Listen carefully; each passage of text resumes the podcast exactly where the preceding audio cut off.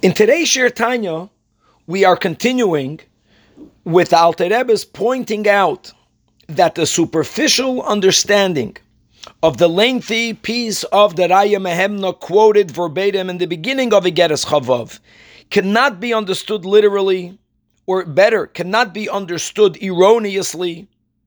It can be that the Raya Mehemna saying that the Nigla of the Torah is the Eitz Hadas Toivara, which would imply that there is some Ra, there is some Klipa, God forbid, connected to any part of Torah. That's absolutely false.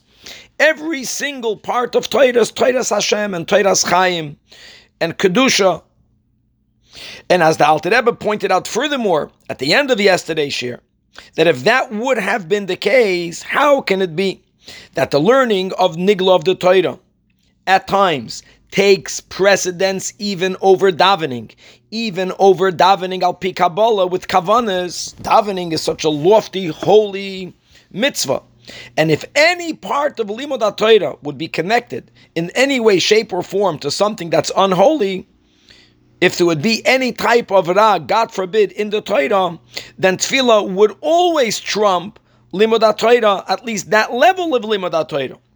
Today, the Alter Rebbe continues to make two other points, and that is that it cannot be that in the future, as the Alter Rebbe, as it says in the Raya Mehemna, that those of us who had the zchus to learn before the coming of Mashiach, even if we only tasted the nistar, the concealed, the inner part of the Torah. So what it says in the Raya Mehemna is that we won't have a need later to learn the Nigla the Torah, the Alter Rebbe says, don't take this literally, because what does that mean?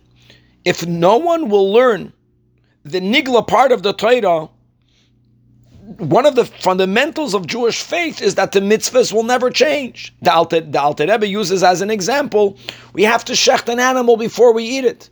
So how will someone know all of the basic laws of shechita? To know how to prepare a knife, to know how to shecht and how to examine. Will a person be born naturally knowing all those halachas? Will the knives be naturally sharpened to the point that you won't need to know what to do with the knife? To make it a kosher, viable knife through which to perform a act of shchita, etc., etc.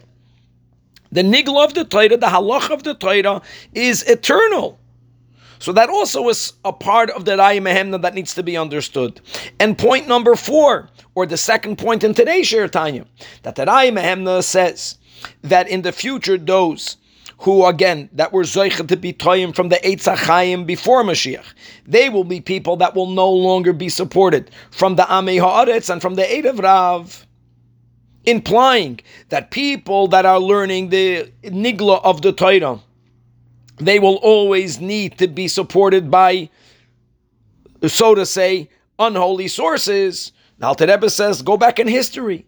During the times of the second Beis Hamikdash, most of the Yidden, including the leadership, did not have access to the Nister of Torah. They were learning primarily Ilchais, Isser Veheter, and even during Zman Bayesheni, they were not supported from Ami Haaretz, they were not supported from the Eirev Rav. But every Yid had their chelik in Eretz Yisrael, and they were supported directly from God.